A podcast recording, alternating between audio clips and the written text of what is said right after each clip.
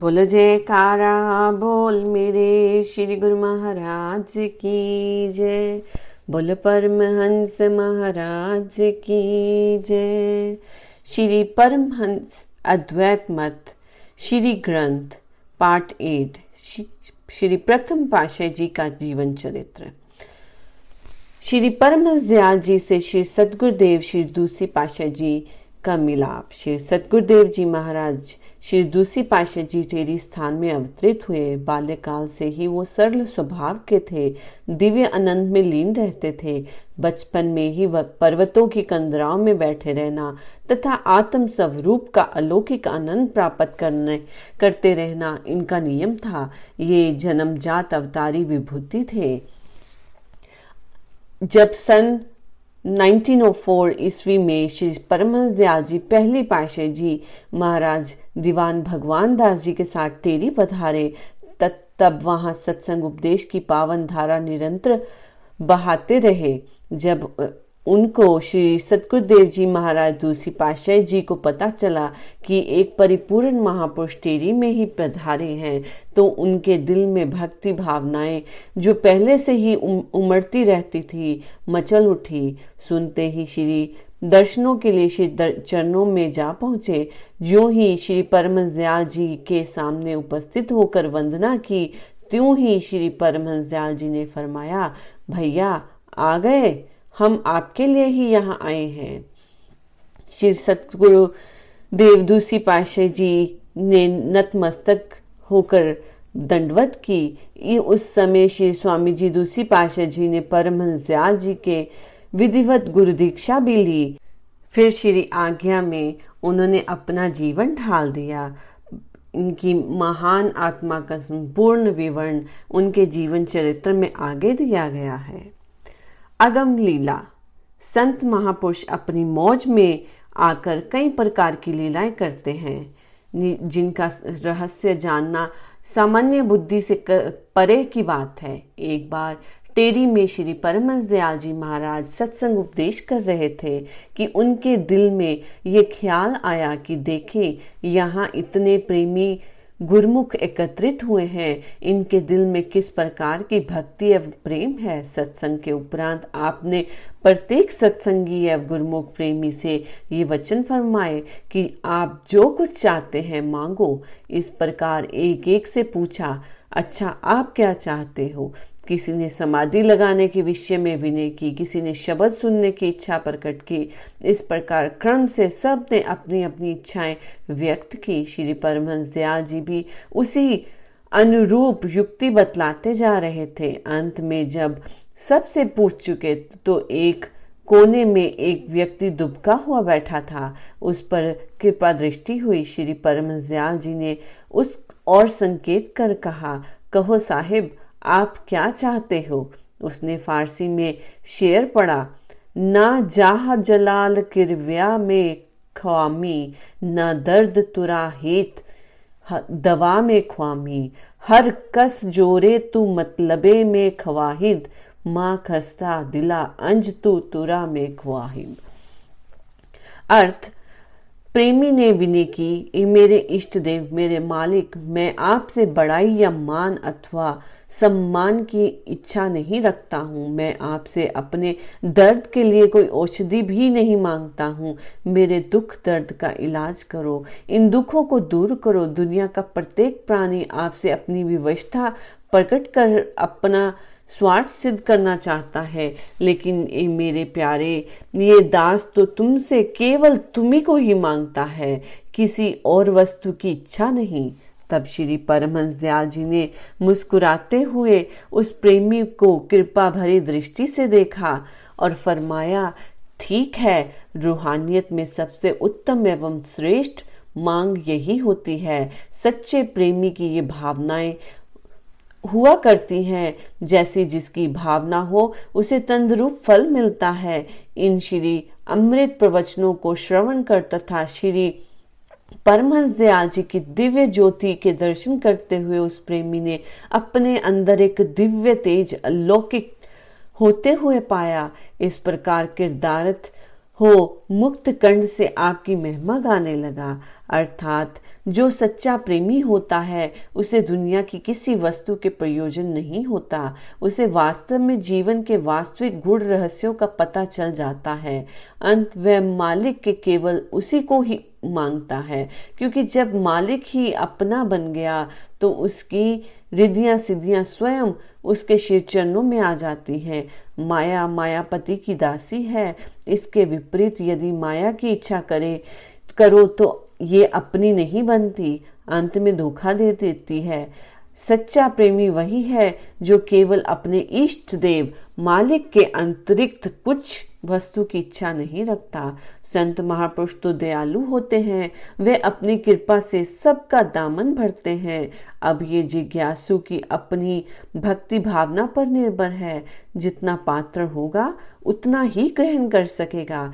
क्या सुंदर उत्तर दिया उस प्रेमी ने, आपके सिवाय मुझे कुछ नहीं चाहिए। जिस दिल में सतगुरु का निवास हो गया वहां कमी किस चीज की रह गई। ध्यान समाधि साधन संयम सब उसी में समा गए। इसीलिए जिज्ञासु को सर्वदा अपने मालिक से उसी को ही मांगना उचित है। वैसे तो महापुरुष परा विद्या के स्वामी होते हैं, सर्वगुण संपन्न तथा जन्म से ही अवतारी विभूति होते हैं। वे किसी से ज्ञान लेते नहीं अपितु देने के लिए आते हैं। फिर भी संसारिक दृष्टिकोण से वह स्वयं वही कार्य करते हैं जिस पर संसार चल सके। इस प्रकार श्री परमहंस दयाल जी ने अवतारी विभूति होते हुए भी संसार के सामने ये आदर्श रखा कि लोग कैसे बड़े बने और महान बनने के लिए कौन से गुण अपनाने चाहिए। आप फरमाते थे कि त्वाजा को जमी से हमने पाया, हिल्म का सबक मुर्दा ने पढ़ाया। सियाखत का सबक पाया अबर ने, छुपाना ऐब का शब ने सिखाया। सब्र का सबरक आतिश ने पढ़ाया, हफा ने लफ्ज़े आजादी सुनाया। मुरवत का सबक लिया सजर से, तराजू से अदल का हुनर पाया। करो इखलास सब से एक जैसा, महतवा ने ये नुस्खा पढ़ाया। त्वजा अर्थात खातिरदारी या आदर भाव, सम्मान देने का गुण धरती से लिया है। इसका अर्थ ये कि धरती में इतनी सहनशीलता है कि सब प्रकार की वनस्पतियां अनाज जमीन पर पैदा होते हैं। समग्र विश्व के लोग इसके अपना पालन पोषण करते हैं। जमीन पर कोई कुआं खोदता है, कोई मकान बनाता है, कोई गड्ढे खोदता है। धरती से सबको सब तरह के आराम मिलता है, किंतु वह किसी को भला बुरा नहीं कहती। जमीन पर बगीचे लगाओ अथवा कांटे लगाओ, धरती की ओर से किसी को भी आपत्ति नहीं होती। मतलब ये कि धरती सबका आदर संभाव से करते हैं, क्योंकि कहा भी है कि खोद खाद धरती सहे, काट कुट बन राय, कुटिल वचन साधु सहे और सहा ना जाए।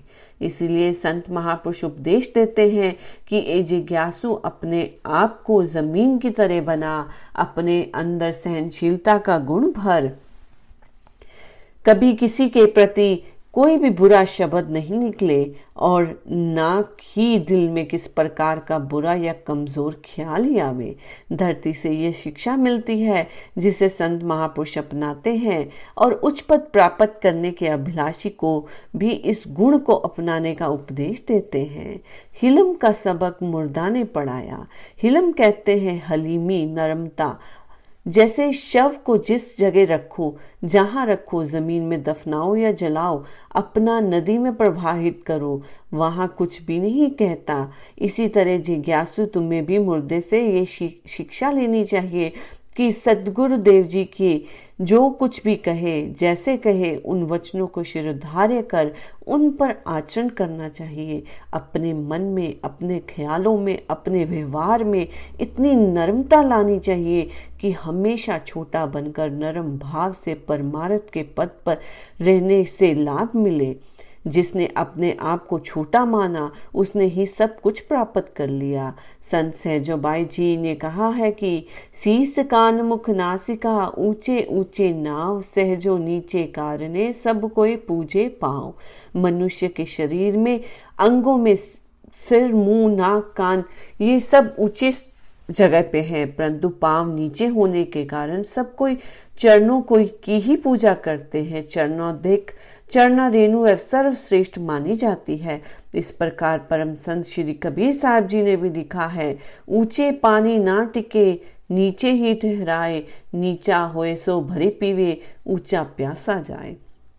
प्रकृति के नियम अनुसार पानी हमेशा नीचे की ओर बढ़ता है एवं नीचे स्थान पर ठहरता है, ऊंची जगह पर पानी नहीं ठहरता। पानी पीने के लिए मनुष्य को नीचे झुकना पड़ता है। इस तरह से जिसने नम्रता ग्रहण की वह सभी कुछ प्राप्त कर सकता है। फल लगने पर डाली हमेशा झुक जाती है, नम्रता आने पर सभी गुण स्वयं आने लगते हैं। सखावत का सबक पाया अबर से। सखावत कहते हैं कि उदारता या विशाल दिल को बादल में उदारता परोपकार का सर्वश्रेष्ठ गुण है। बादल अपसंभाव से सब जगह पानी बरसाता है। बादल के लिए बंजर उपजाऊ अनुपजाऊ कलर पहाड़ी चट्टानी तथा मैदानी भूमि और तालाब नदी नाले सब बराबर हैं। बादल सब पर बिना किसी स्वार्थ के संभाव में से बरसता है। बादल में एक विशेष गुण ये है कि वह समुद्र से खारा पानी लेकर मीठे जल के रूप में बरसाता है। इस प्रकार बादल की तरह ए जिज्ञासु तू भी केवल उपकार करना ही सीख। दे धरे ना गुण यही दे दे कुछ दे, बहुरी ना दे पाइये अब की दे सो दे। अर्थात इसी जन्म में जो कुछ करना है कर ले, परोपकार कर ताकि अपने ध्येय को पा सके। कोई तेरे साथ जैसा भी व्यवहार करे तू उसके साथ अच्छा व्यवहार ही कर, नेकी कर दरिया में डाल। अपने दिल में किसी से बड़ा बनने की इच्छा ना रख। छुपाना ऐब का शब ने सिखाया। ऐब कहते हैं बुराई और शब अर्थात रात्रि। रात्रि सबकी बुराइयों पर पर्दा डालती है। अपराधी अपराध करे, चोर चोरी करे अथवा कोई भी कुछ भी करे, परंतु रात्रि का अंधेरा सब कुछ छुपा लेता है। वैसे तो प्रकृति की ओर से अच्छे बुरे कर्मों का फल देने का प्रबंध है। कौन कहता है कि जालिम को सजा मिलती नहीं, नेक कामों की भी भला किसको सजा मिलती नहीं। अच्छे बुरे किए हुए कर्मों का फल कर्म अनुसार सबको मिल जाता है, परंतु रात्रि यही सिखाती है कि किसी की बुराई का भेद न खोलो। इसलिए जिज्ञासु तेरा इतना विशाल दिल और गंभीर स्वभाव हो कि तू किसी की छोटी छोटी गलती पर भी ध्यान न दे। दूसरे के दोषों को गिनना अच्छा नहीं है। अपने अवगुणों को तरफ देख, दोष पराया देख करी चले हसत हसत, अपने याद न आवी जाका आदि न अंत। मनुष्य यदि अपने अंतर्मानस में झांक कर देखे तो पता चलता है कि स्वयं में कितने अवगुण हैं। इसलिए अपने सुधार की चिंता करनी चाहिए। सब्र का सबक आतिश ने सिखाया।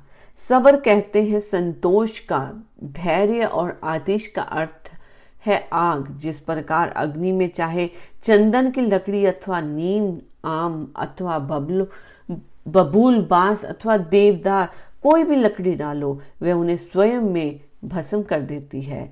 इसी प्रकार मनुष्य को प्रारब्ध अनुसार जो कुछ मिले मालिक का धन्यवाद करते हुए रूखा सूखा जितना जैसा मिले उस पर संतोष रखकर सदा प्रसन्नचित मालिक के भजन में लीन रहना चाहिए। प्रारब्ध तो अवश्य मिल जाएगी। यदि इंसान इच्छाओं को बढ़ाता जाए तो वह स्वयं दुख रूप बना रहेगा, क्योंकि कर्म कम डलू कर गहे तुलसी जह लग जाए, सरिता सागर कूप जल बूंद न अधिक समाए। अर्थात अपने प्रारब्ध को अपने भाग्य को की रेखाओं में बंद किए हुए जीव जहां भी जाएगा उसे अपने पिछले किए हुए कर्मों का फल तो अवश्य ही मिलना है, सो वही मिलेगा। तृष्णा जीव को अपने प्रारब्ध पर राजी नहीं रहने देती, इसलिए जीव सदा दुखी बना रहता है। यदि अपने प्रारब्ध पर प्रसन्न रहे तो उसे पता चले कि कितना सुखी है। ए जिज्ञासु तू भी अपने प्रारब्ध पर संतोष रख और मालिक की भजन बंदगी में दिल लगा ताकि सुख में बन सके। हवा ने लफ्ज़े आज़ादी सुनाया, अर्थात हवा ने आज़ाद रहने का संदेश दिया है। आज़ादी का अर्थ है स्वतंत्रता, परंतु यहाँ आज़ादी अभिप्राय है रूह की स्वतंत्रता अथवा मुक्ति, अर्थात रूह सब प्रकार के बंधनों से आज़ाद हो। मनुष्य की रूह काम, क्रोध, लोभ, मोह, अहंकार आदि बंधनों से बंध चुकी है। हवा कहती है कि जैसे मैं स्वतंत्र हूँ वैसे तुम भी रूह को इन बंधनों से आज़ाद करो, परंतु ये रूह आज़ाद हो कैसे? बंदे को बंदा मिले, छूटे कोई उपाय, कर सेवा निर्बंध की पल में लोट छुड़ाए। ये जीव तो माया मोह के बंधनों में जकड़ा हुआ है, जिसे समय के संत महापुरुष जो कि स्वयं इन बंधनों से मुक्त होते हैं वही जीव को आदि व्याधि उपाधि त्रय तापों से मुक्त कर सकते हैं, अन्यथा जीव इन विकारों से निकलने के लिए स्वयं समर्थ नहीं है। संत महापुरुष जिस भक्ति पद पर को दर्शाते हैं वह भी यही कहते हैं कि भक्ति स्वयं स्वतंत्र है। इस मार्ग पर चलने से ही जीव स्वतंत्र हो सकता है, क्योंकि जो स्वयं आज़ाद होगा वही बंधन में पड़े हुए को छुड़वा सकता है। जो स्वयं बंधन में पड़ा हुआ है वह दूसरों को कैसे छुड़वाएगा? अंत संत सतगुरु की शरण में आकर ही जीव बंधन से मुक्त हो सकता है। इसलिए ए जिज्ञासु, बंधन से मुक्त होने का साधन कर, संत महापुरुषों की संगति का लाभ उठा, तभी तो माया के बंधनों से आजाद हो सकेगा। मुर्वत का सबक लिया सजर से। मुर्वत का अर्थ होता है लिहाज, हमदर्दी। सजर कहते हैं वृक्ष को। संत महापुरुषों ने वृक्ष को परमार्थ की श्रेणी में गिना है। वृक्ष, तालाब, मेघ तथा संत जन ये संसार में परमार्थ के लिए ही आते हैं। ये लोगों को लाभ भी पहुंचाते हैं। वृक्ष के विषय में पंजाबी कवि ने लिखा है, बंदे कोलों रुख चंगेरा, जेड़ा लग पवे बिन लायो, धीमा खाए ते फल खवाए, अते फर्क ना करदा छायो। चंगा खावे ते चंगा पहने, अते रब दा नाम पुलायो, आख गवाला मोया जीवदा, तू केड़े कम आयो। वृक्ष का ये स्वभाव होता है कि वह जंगलों में तो बिना उगाए ही उगता है, कुदरत की ओर से, परंतु कहीं कहीं पर लगाना पड़ता है। फिर उसके स्वभाव की विशेषता का वर्णन करते हैं कि जब उस पर फल लगता है तो वह नीचे की ओर झुक जाता है। लोग उसको पत्थर मारते हैं और वह उन पत्थरों के बदले मीठे स्वादिष्ट फल प्रदान करता है, जिनके सेवन से स्वास्थ्य बनता है। वृक्ष के पत्तों से झोपड़े बनाए जाते हैं, खाद बनाई जाती है। वृक्ष की लकड़ी मकानों में घरेलू वस्तुओं अर्थात मेज, कुर्सी, चारपाई बनाने तथा आग जलाने आदि में प्रयोग में लाई जाती है।